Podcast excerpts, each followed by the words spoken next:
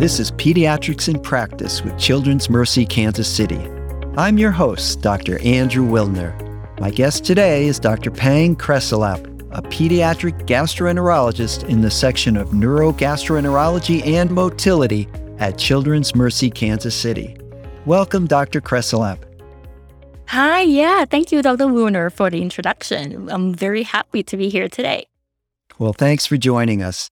Our topics today are functional abdominal pain, irritable bowel disease, and auricular neurostimulation. I'm a neurologist, and I can tell this is going to be a fascinating discussion. Dr. Krasaelap, let's begin with the typical characteristics of functional abdominal pain. Could you tell me about a recent patient, for example? Yeah, so first off, I really appreciate the opportunity for me to talk about this because functional abdominal pain is very common and we see this every day. And I would say maybe about 10 to 15% of school age children, they would report episodes of recurrent abdominal pain at some point, And we, we see this in clinic every day. The term functional actually means that there's no blockage. There's no inflammation or any kind of infection causing the discomfort.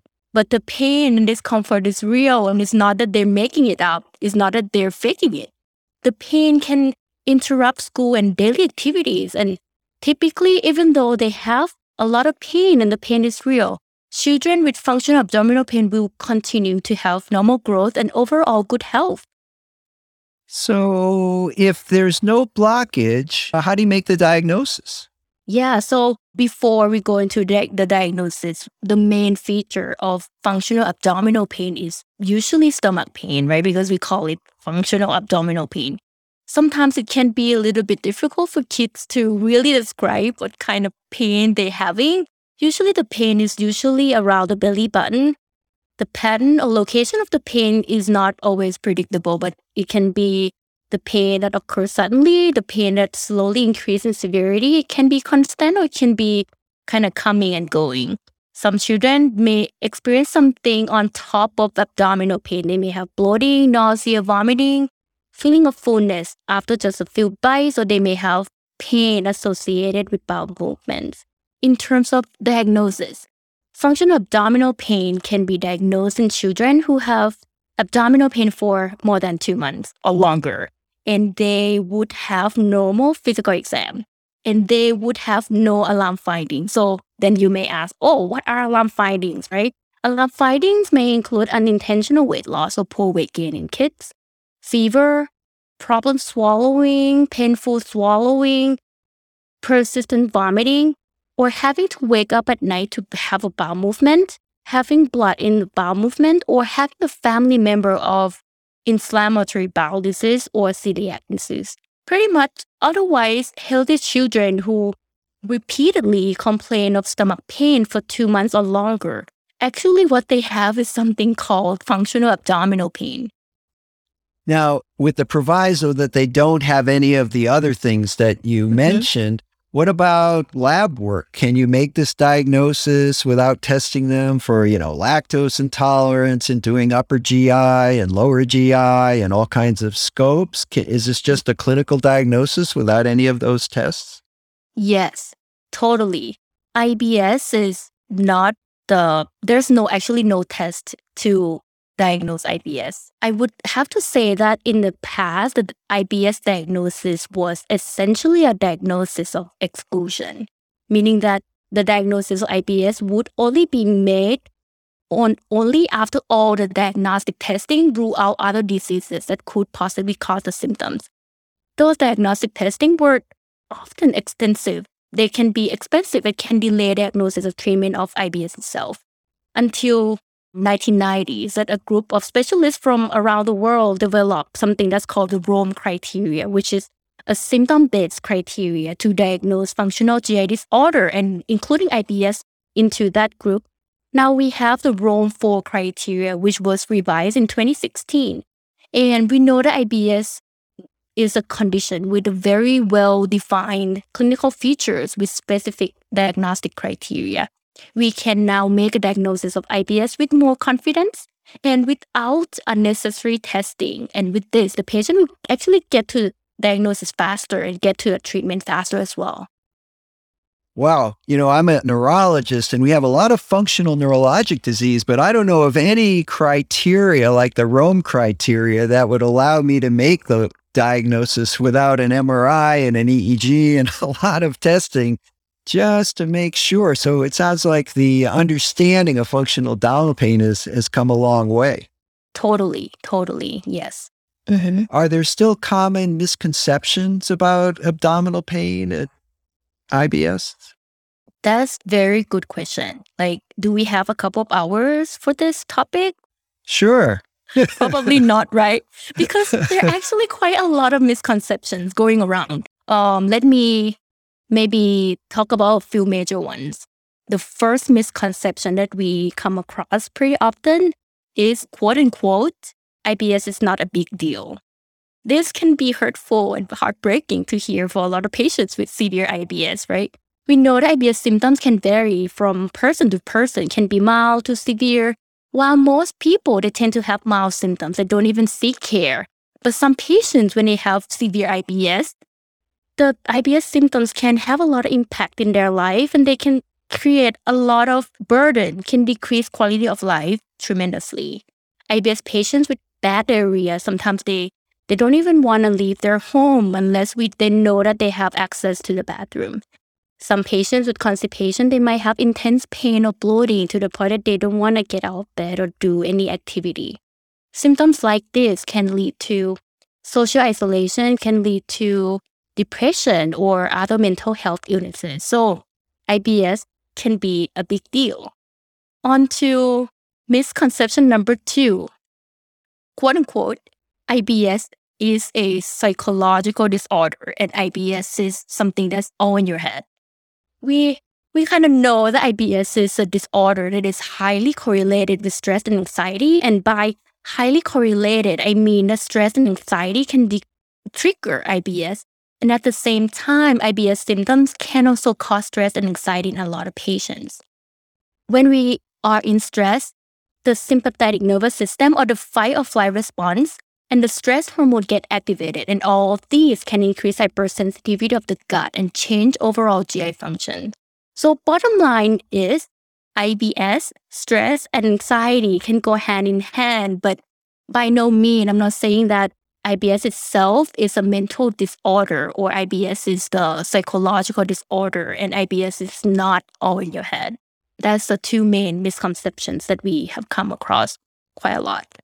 All right, mm-hmm. but it's not yet clear to me what causes IBS. If it's not a psycho- psychological problem and all the tests are normal and there's no diagnostic test, then what is it? Yeah. So before we get into what actually causing IBS, I think we need to to learn about brain gut connection. So Dr. Wilner, let me ask you this because you're a neurologist, right? How many brains do we have? Well, I focus on the the big one on the top of the body primarily. yes, that's how we we believe, right? But I I would say that there's is a little bit different in GI world because in GI world we believe that we have two brains, the brain and the gut brain. So the gut brain or what we call the enteric nervous system actually contains the largest collection of nerve cells outside of the brain. So that's why we often talk about oh gut feeling or we're told to trust our gut when making decision or even try to describe emotions in a gut related term like oh I have butterfly stomach or, oh, I just had a gut wrenching experience. Because mm. the brain gut connection is real and it's not just metaphorical, right? There is a real connection there. And I would have to say that the brain and the gut are like best friends. They talk to each other all the time. They're texting each other. They keep each other in check and they help making sure that things are going well on the other end. They don't really have Snapchat. They don't really have TikTok to really get connected, but they actually send signals back and forth through a complex network using hormone system, using immune system, and the autonomic nervous system. And the primary communication is the autonomic nervous system that controls heart rate, controls breathing and digestion. And one of the biggest nerves connecting the gut, the gut and the brain is the vagus nerve. The vagus nerve, as we know, is the very long cranial nerve that carries a signal between the brain and the gut. It sends signals from the brain to the gut to control movement of the gut or what we call peristalsis, control secretion in the gut, control certain substances to help GI function, also control blood flow to the gut. And at the same time, the vagus nerve relays important messages from the gut back to the brain. And the main messenger involving in this process is serotonin. Serotonin has is really cool. It has an important role, not just controlling the gut function, but it's also helps regulating our mood as well. And it's very interesting that 90% of body serotonin is produced in the gut. And to be more specific, serotonin is produced mainly by our little friendly bacteria the gut. So that's why some people, instead of calling the brain gut axis, they start using the term the brain gut microbiome axis. So now then, so what happened? Like what's causing IBS and what happened when the axis is dysregulated, right? So any problem along the brain gut axis or the brain gut microbiome axis, any problem along this axis can cause or trigger symptoms of IBS, such as early life events, stress, anxiety, inflammation, infection, antibiotic use, or combination of the above can also contribute to dysregulation of the brain gut microbiome axis. Gut hypersensitivity or abnormal movement, abnormal communication of the brain and the gut are responsible for pain and discomfort in IBS. Gut motility or the movement of the gut will also be affected. But As we know, too little movement of the gut will cause constipation, right? And if the other way around, too much movement of the gut will cause diarrhea. At the same time, mood can also be affected in IBS patients because, as we know, the brain and the gut are best friends and they're just so connected. Wow. Thank you for that elucidation. well, I'm going to treat my gut with a lot more respect now. totally. Because the gut is part of your brain, right? So you're a neurologist, so please take the gut as part of your brain. There we go. It's very important. I can see that. So, what do we do about it? We've got this IBS. How do we treat the brain? Do we treat the stomach? How do we treat it? Yeah, how about both at the same time, right? But before we go into treatment options, I really like to emphasize the importance of patient doctor relationship because when it comes to treating functional GI disorder, I, I feel like communication is the key, and we should provide a clear explanation of the disorder and the brain gut axis, the thing that we mentioned before, and also discuss any concerns that they may have. I feel like the family and patient they need to know that their complaints and concerns are are heard and they being taken seriously.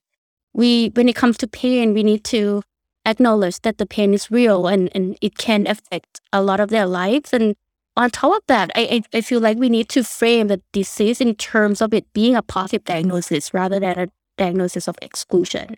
I feel like all of these would help patient and family to have a clear picture and a better understanding of what they are going through. Yeah, in terms of treatment, I feel like working as a team would help a long way. And they need to aware that symptoms are often chronic and there will be some good days, there will be some bad days, so don't lose hope yet. And when we trying to improve symptoms, they, they need to know that the treatment itself may not relieve symptoms completely and there is no one size fits all when it comes to IBS treatment and we need to kind of work together. Usually when I have IBS patients, I tend to start with trying to identify the trigger.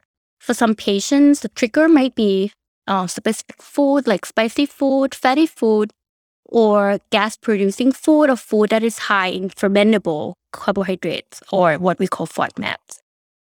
In this case, a time limited trial of diet elimination can be considered on a case by case basis, and most of the time we may need help from the dietitian. Another common trigger is stress and anxiety that we talked before. Brain gut behavioral therapy, such as gut directed cognitive behavioral therapy or gut directed hypnotherapy, are the main psychological therapies with a lot of evidence proven to be very helpful for a lot of patients with IBS. So, then what else? Probiotics or water soluble fiber can be helpful in a lot of patients For patients with IBS diarrhea, usually use antidiarrheal agent like loperamide. Some patients with constipation, they would need laxatives. And there's some newer medications that act directly at the specific receptor at the gut level, help modulate the bowel activity and also help with gut hypersensitivity. They are promising, but none of them are approved to be used routinely in kids yet. In terms of pain, we usually use antispasmodics or peppermint as a first line for treatment of abdominal pain. So in patients with more symptoms like moderate or severe IBS, we often consider using central neuromodulators like antidepressants, anti-anxiety, or auricular neurostimulation, which can help the brain gut axis that we mentioned earlier, can help target nerve hypersensitivity in the gut and help modulating gut function and can help anxiety and depression, which are often associated with IBS. Auricular neurostimulation. Auricular Yes. neurostimulation. So tell me about that. That sounds a little unusual. Yeah, so I mentioned it briefly, but thank you for bringing it up. Auricular neurostimulation is a novel and pretty exciting therapy that just got approved by the FDA in 2017 to be used in adolescents with IBS. The device is placed around the ear, is kind of look like the hearing aid is generating a low voltage electrical nerve field stimulation around the ear. And as we know that there are a lot of cranial nerve endings around the ear area, including the vagus nerve. As we mentioned earlier, the vagus nerve is the main nerve communicating between the brain and the gut, right? So this device is supposed to go into the cranial nerve endings and modulating the nerve signals from that area. So the device will be placed at the clinic weekly. The patient keeps it on at home for five days and take it off for two days. And the course of treatment depends on clinical response, but at least four weeks. Well, that's fascinating. I know there is a device called the vagus nerve stimulator that uh, stimulates the vagus nerve directly, and that's used for uh, very severe depression and also for epilepsy. I'm an epileptologist and I'm familiar with the device. Has that been explored as well for this to stimulate the vagus nerve? Yeah, so from what I heard, the vagus nerve stimulation is a little bit more invasive, right? Yes, yes. You need to place inside, but this auricular neurostimulation is working pretty much the same way, but you don't have to really cut open or it just plays around the ear and you don't need any surgery. You don't need, it's not going to be invasive for the patient. Yeah, well, that's a huge advantage. Well, Dr. Krevlin, to wrap up, what would you want other pediatricians to take away from this podcast? So, what I would say when it comes to functional abdominal pain or IBS, I would say that it's not a diagnosis of exclusion anymore. We can use the Rome 4 criteria to help guide the diagnosis. Management of this condition is not, the goal is not complete elimination of pain, but it's more like a rehab approach with the goal of children being able to return to normal function. There's no one size fit all. We need to work as a team with family and patient and tailor treatment to the specific needs of the patient. Most cases can be managed in primary care setting with a long-term close follow-up, but if children starting to develop alarm findings or abnormal physical exam, they may require referral to pediatric gastroenterologist for further evaluation and management. Dr. Krasaelap, I want to thank you for enlightening us about IBS and your fascinating work at Children's Mercy Kansas City. Thank you so much. To refer your patient or for more information, please visit childrensmercy.org to get connected with one of our providers. I'm Dr. Andrew Wilner, and this has been Pediatrics in Practice with Children's Mercy Kansas City. Please remember to subscribe, rate, review this podcast and all the other Children's Mercy podcasts. Thanks for listening.